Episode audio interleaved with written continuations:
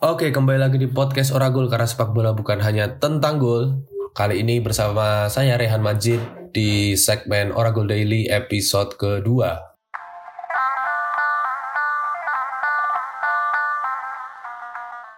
Jadi ini adalah uh, episode atau segmen harian yang bakal terus diupdate seiring dengan berjalannya Piala Dunia 2022 di Qatar. Episode pertama udah dibuka oleh kapten kita Ikhlas Alfarisi dengan membawakan cerita-cerita tentang pembukaan Piala Dunia dan pertandingan antara Qatar melawan Ekuador yang kemudian dimenangkan oleh Ekuador. Dan sekedar apa ya intermezzo ya ini jadi pengalaman pertamaku e, membawakan podcast secara monolog karena sebelumnya e, ketika berpodcast aku selalu bertandem gitu. Awal-awal masuk Oragol bertiga sama Faris sama Archie. Lalu kemudian uh, sama Faris berdua dan di segmen ini dapat kesempatan, dapat pengalaman untuk coba monolog atau sendirian. Memang seperti dibilang Faris memang membingungkan ya ngobrol sendirian. Uh, tapi jadi hal yang menarik, jadi hal yang interesting buat aku pribadi karena jadi pengalaman tersendiri ya belajar meng-highlight momen-momen penting belajar meng-highlight informasi-informasi yang enak dibahas dalam waktu yang aku sama Faris sepakati kalau bisa sih di bawah 20 menit gitu karena memang harapannya singkat-singkat aja gitu straight to the point soal bagaimana pertandingan-pertandingan di matchday matchday Piala Dunia. Nah, ini sebelum mulai ngomongin sepak bola, aku juga mau cerita nih sebelum nonton di Piala Dunia tadi malam, aku banyak menghabiskan waktu dan uh, pikiranku barangkali untuk ngikutin atau ngulik isu-isu soal Arab Spring ya. Jadi mungkin ini isu yang udah agak lama, meskipun tergolong kontemporer, yang mana uh, membahas soal kondisi-kondisi stabilitas terkhusus ya politik di negara-negara Arab gitu. Ada negara-negara semacam Tunisia, Aljazair, kemudian Mesir, Lebanon, Yaman, Suriah, bahkan Arab Saudi gitu. Ya, kurang lebih negara-negara itu banyak dibahas di artikel dan video-video yang aku tonton dan baca belakangan ini. Nah, secara umum aku meng-highlight bahwasannya uh, ada semacam gelombang atau tren revolusi di negara-negara Jazirah Arab yang mana dipicu salah satunya kebobrokan politik kurang lebih kayak gitu yang dicerminkan kepemimpinan uh, otoriter gitu ya kepemimpinan diktator yang berlangsung berpuluh-puluh tahun gitu jadi rezim gitu. Bahkan ada seorang tokoh bernama Muammar Gaddafi yang sampai 40 tahun kurang lebih kalau nggak salah berkuasa di Libya Nah intinya rakyat mulai muak karena uh, pemimpin ini dianggap berfoya-foya di atas kesengsaraan rakyatnya gitu. Tapi itu bukan jadi satu-satunya faktor gitu. Ada satu faktor yang gak kalah penting yaitu soal hegemoni, soal monopoli dan determinasi informasi yang banyak dicampur tangan ini oleh Barat terkhusus Amerika Serikat. Karena dalam beberapa kasus revolusi, ternyata kekuatan revolusi itu dibagingin oleh Amerika, yang kemudian eh, ya secara nggak langsung kita sama-sama paham lah watak negeri Paman Sam ini uh, untuk menguasai sumber daya alam, misalnya minyak atau tambang, dan yang paling umum sudah lama dilakukan oleh Amerika adalah menyebarkan lebih luas ideologinya yaitu liberalisme dan kapitalisme tentu saja. Nah ini yang mau aku garis bawahi nih soal determinasi uh, informasi atau soal hegemoni informasi gitu. Jadi melihat Piala Dunia Qatar 2022 tanpa menyangkal sedikit pun aku juga sudah melihat banyak laporan dan betapa mengerikannya kematian-kematian pekerja yang terjadi di Qatar gitu dalam mempersiapkan Piala Dunia. Aku nggak mau menyangkal itu. Itu jelas satu pelanggaran HAM yang perlu diusut. Tapi dalam beberapa hal aku melihat juga bagaimana media-media barat terkesan memaksakan uh, standar atau kebudayaannya kemudian diterima oleh dunia atau dalam hal ini Qatar gitu. Misalnya soal budaya ngebir, seks bebas, dan yang paling banyak bersinggungan dengan sepak bola adalah soal lambang-lambang, soal bendera-bendera yang merujuk kepada komunitas LGBTQ plus plus itu. Nah, ini yang kemudian aku lihat, oke okay, Qatar memang punya kesalahan yang nggak bisa dipandang remeh ya, tapi kemudian pemaksaan satu kebudayaan diterima oleh belahan dunia lain secara paksa gitu itu nggak make sense juga buat aku gitu karena ya ya ya itu Qatar dia punya cara dan punya kebudayaan sendiri dan itu harusnya jadi salah satu ciri khas Piala Dunia. Karena itu Piala Dunia jadi ya menghargai keberagaman di berbagai belahan dunia.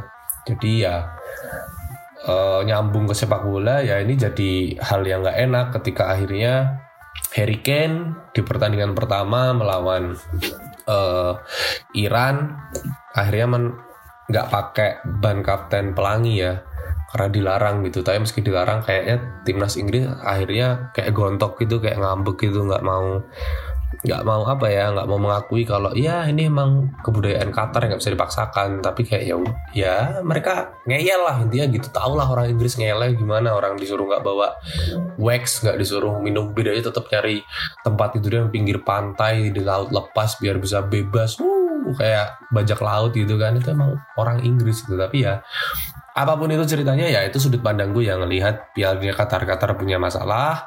Tapi media Barat juga seperti biasa seperti kita ketahui selalu menyebalkan gitu ya. Dan oke okay, straight to the match. Ada pertandingan England dan Iran gitu. Dia pertandingan pertama yang dimenangkan oleh anak asuh Gareth Southgate dengan skor 6-2 ini jadi uh, apa namanya pembukaan yang manis buat The Three Lions setelah mereka terakhir kali kalah di final uh, turnamen mayor internasional ya yaitu di final Euro 2020 lawan Italia. Di pertandingan ini Inggris berhasil melesatkan 6 gol ke gawang Iran, yang mana gol pertama dicetak oleh Jude Bellingham, gol kedua dicetak oleh Bukayo Saka, gol ketiga dicetak Raheem Sterling, lalu gol keempat ada brace dari Bukayo Saka, lalu dua gol terakhir dicetak oleh Rashford dan Grealish, yang mana mereka berdua merupakan pemain pengganti di pertandingan tersebut. Nah, yang menarik nih di pertandingan ini sebagai fans Manchester United, saya mungkin bisa berbangga diri karena dua gol awal dari timnas Inggris dicetak melalui assist dua pemain Man United. Pertama gol Jude Bellingham dari asisnya Luke Shaw dan gol kedua Bukayo Saka itu dari asisnya Harry Maguire. Dan kemudian di penghujung nggak penghujung lagi jadi babak kedua Marcus Rashford yang baru masuk hanya butuh kali tiga tiga sentuhan untuk kemudian mencetak gol di Piala Dunianya. Luar biasa. Tapi uh, apa pun itu uh, memang Inggris bermain sangat lepas ya karena sejak awal mereka mendominasi lapangan hijau membuat Iran nggak bisa mengembangkan permainannya. Dan itu jadi salah satu keberhasilan uh, Harry Kane dan kawan-kawan yang membuat Iran nggak leluasa memainkan bolanya karena yang aku perhatikan nih dan aku mau kasih kredit adalah Mehdi Taremi, strikernya Iran yang sekarang main untuk FC Porto di Portugal. Ini salah satu pemain yang sangat klinis di lapangan hijau gitu. Dia hanya butuh suplai bola yang enak gitu dan dia dapat itu di Porto makanya dia sering bikin gol-gol cantik. Nah di Iran kemarin karena permainannya nggak berkembang, kemudian Inggris sangat mendominasi, akhirnya Mahdi Taremi yang di plot di depan sendirian itu jarang dapat bola. Nah akhirnya ya kita nggak bisa ngelihat aksi-aksi ciamiknya sampai kemudian dia nyetak gol uh, pertamanya gitu. Dan itu cantik banget. Maksudnya dia dapat satu peluang langsung finish dan gol itu membuktikan Mehdi Taremi sangat klinis di depan gawang. Lalu kemudian di penghujung laga hasil review VAR uh, Iran juga dapat penalti dan dieksekusi dengan baik sama Mehdi Taremi 6-2 hasil akhir untuk kemenangan Inggris dan bercokol di puncak klasemen grup B. Nah kemudian yang jadi highlight juga nih kiper Iran Ali Reza Beranvan ini kasihan juga karena di babak pertama dia bertubrukan dengan pemain Iran sendiri ketika mau menghalau bola dan berdarah hidungnya. Itu membuat dia harus diganti oleh kiper Iran lainnya yaitu Hossein Hosseini. Tapi dia terlihat awalnya terlihat mencoba untuk tetap bertahan di lapangan hijau tapi akhirnya ambruk kembali ya itu membuktikan bahwasanya bermain di pentas Piala Dunia mungkin nggak bisa dipandang sebelah mata ya karena itu jadi impian banyak anak-anak kecil yang kemudian tumbuh besar. Salah satunya si siapa namanya? Ben Ranvan ini ya. Dan ya GWS Ben Ranvan semoga di pertandingan selanjutnya bisa kembali ke bawah Mistar. Dan apa namanya? Iran ini juga posisi main juga nggak lepas karena posisi dalam negeri Iran ini lagi berantakan coy. Jadi ada seorang wanita bernama Masa Amini yang meninggal oleh kekerasan aparat di Iran karena dinilai berpakaian tidak cukup tertutup seperti itu. Dan itu memicu kemarahan publik gitu. Jadi di Twitter aku lihat beberapa postingan bilang kalau timnas Iran ini kayak nggak didukung secara penuh gitu sama negaranya. Karena dianggap nggak ikut menyuarakan apa yang terjadi di Iran. Wah jadi mereka main penuh tekanan gitu coy. Luar dan dalam. Ya tapi apa pun itu aku tetap berharap Iran bisa lolos sih dari fase grup. Karena ya nggak tahu kenapa keren aja gitu Iran gitu. Aku suka aja gitu. Subjektif ya Oke, itu pertandingan pertama di matchday kedua antara Iran melawan Inggris dan kemudian di laga kedua ada pertandingan Belanda versus Senegal yang mana dimenangkan Belanda 2-0 dengan penuh susah payah. Nah, ini juga menarik melihat pertandingan uh, Belanda lawan Senegal karena di pertandingan ini Eh, kita nggak bisa lihat seorang Sadio Mane di kubu Senegal setelah cedera membuatnya menepi dari Piala Dunia. Tapi pertandingan ini agak di luar ekspektasi ya karena jujur aja aku menaruh ekspektasi besar buat timnas Belanda gitu aku kayak menjagokan Belanda karena biasanya aku jagoin Inggris gitu tapi nggak tahu kenapa di Piala Dunia ini aku melihat Belanda punya kesempatan buatku gitu dengan pemain-pemain muda dan pemain-pemain yang cukup berpengalaman di blend dalam satu tim gitu. Tapi di lapangan justru Belanda men harus menunggu cukup lama sampai babak kedua pertengahan dan akhir gitu untuk mencetak gol pertamanya lewat Cody Gakpo. Nah, di situlah mulai agak cair Belanda main setelah menunggu sekian lama tuh. Bahkan Senegal juga berulang kali membombardir dan mengepung pertahanan Belanda. Tapi kemudian lewat asisnya Frankie De Jong, Cody Gakpo berhasil mencetak gol ke gawang Senegal nih. Rising star nih Cody Gakpo nih diincar MU juga nih. Dan sejauh ini di PSV Eindhoven klubnya dia udah cetak 13 gol. Menarik kita lihat perjalanan dari seorang Gakpo di Piala Dunia 2022. Dan gol keduanya Belanda itu dicetak sama Davy Glazen, uh, pemain yang cukup berpengalaman, uh, main untuk Ajax Amsterdam. Dan dia cetak gol dari hasil bola reboundnya si Memphis Depay gitu. Dan skor akhir 2-0 buat Belanda, Congrats Belanda tapi kayaknya kita juga nggak bisa langsung begitu saja melupakan Senegal karena masih ada pertandingan lain dan saya pikir Senegal cukup punya kans untuk memberikan perlawanan di uh, grupnya seperti itu. Dan yang menarik adalah di pinggir lapangan aku mau highlight soal bagaimana LVG Louis van Gaal pelatihnya Belanda itu masih punya habit yang sama. Sejak di MU tak perhatikan dia ini tipikal pelatih yang jarang berdiri di pinggir lapangan tuh di kotak garis putus-putus yang khusus buat pelatih berdiri itu dia jarang di situ. Dia lebih baik duduk gitu. Dan sedangkan di sisi yang lain Senegal ada Aliou Cisse yang betah banget tuh berdiri 90 menit tuh di pinggir lapangan teriak-teriak. Tahu Alio Cisse kan pelatihnya Senegal yang ikonik dengan rambut gimbalnya itu. Wah, itu dia seperti singa dari Afrika yang terus berteriak kepada pemainnya tapi ya apa pun ceritanya kalah gitu. Ya bad luck buat Senegal tapi harapannya ke depan bisa menang gitu coy. Dan di Belanda juga uh, aku mau kasih kredit buat Andreas Noppert, pemain Heerenveen yang main debut pertamanya bagi timnas dan di Piala Dunia di bawah Mistar. Jadi kalau nonton Belanda lawan Senegal, ngelihat kipernya agak asing siapa nih orang ini tinggi kurus gitu kan itu namanya Andreas Noppert. Jadi ini pemainnya cukup unik nih. Dia agak terseok-seok selama karir sepak bolanya, hampir pensiun, hampir mau jadi polisi karena sudah hampir give up dengan pilihannya di sepak bola, tapi kemudian dia comeback coy, dia comeback, main bagus di Herenveen dan dipanggil ke timnas uh, Belanda oleh LVG dan berhasil clean sheet dengan beberapa penyelamatan yang wah keren lah pokoknya uh, Noppert ya good luck lah. Karena aku kira di posisi kiper bakal diisi oleh uh, kipernya Ajax tuh si Pavir siapa sih itu namanya. Itu itulah pokoknya.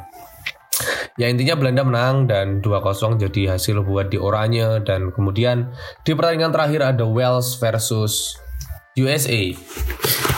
Nah pertandingan Wales versus USA ini jadi satu-satunya pertandingan yang nggak aku tonton tadi malam karena aku udah ngantuk. Jadi cuma nonton Inggris sama Belanda. Dan ini merupakan penampilan Wales pertama setelah 64 tahun. Karena terakhir kali dia main di Piala Dunia tahun 1958 dan gol pertama setelah 64 tahun itu dicetak oleh Gareth Bale si pemain golf di akhir babak kedua. Lewat titik putih dan menyamakan kedudukan satu sama karena sebelumnya Amerika telah mengungguli Wales lewat gol anak presiden bukan Kaisang tapi Timothy Weah gitu. Ini Timothy Weah ini sekedar informasi adalah anaknya George Weah, seorang peraih Ballon d'Or ketika masih aktif bermain saat itu di AC Milan, kini jadi presiden Liberia. Tapi anaknya membela Amerika gitu. Ya kalau kalian perhatikan bendera Liberia dan Amerika ini beda-beda tipis coy. Aku nggak tahu ada ada kaitannya atau enggak.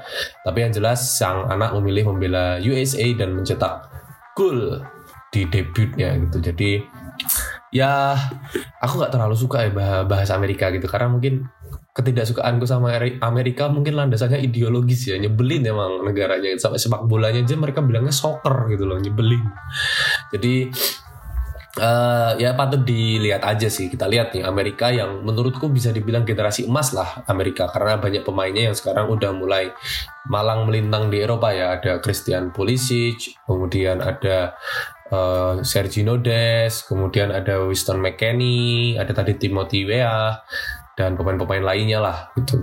Ya kita bisa perhatikan bareng-bareng sejauh mana skuad Amerika Serikat ini mampu melaju di Piala Dunia 2022. Sedangkan untuk Wales, mungkin ini jadi Piala Dunia terakhir buat uh, tiga pemain gaeknya Wales ya, atau empat bahkan. Ada Gareth Bale sendiri, kemudian ada Joe Allen, uh, The Wells Pirlo katanya kemudian ada Aaron Ramsey dan sang kiper Wayne Hennessy jadi mungkin ini jadi piala terakhir piala dunia terakhir buat mereka patut juga ditunggu sejauh mana perjalanan dari Wales gitu karena mereka punya peluang jadi kuda hitam seperti di Euro beberapa tahun yang lalu.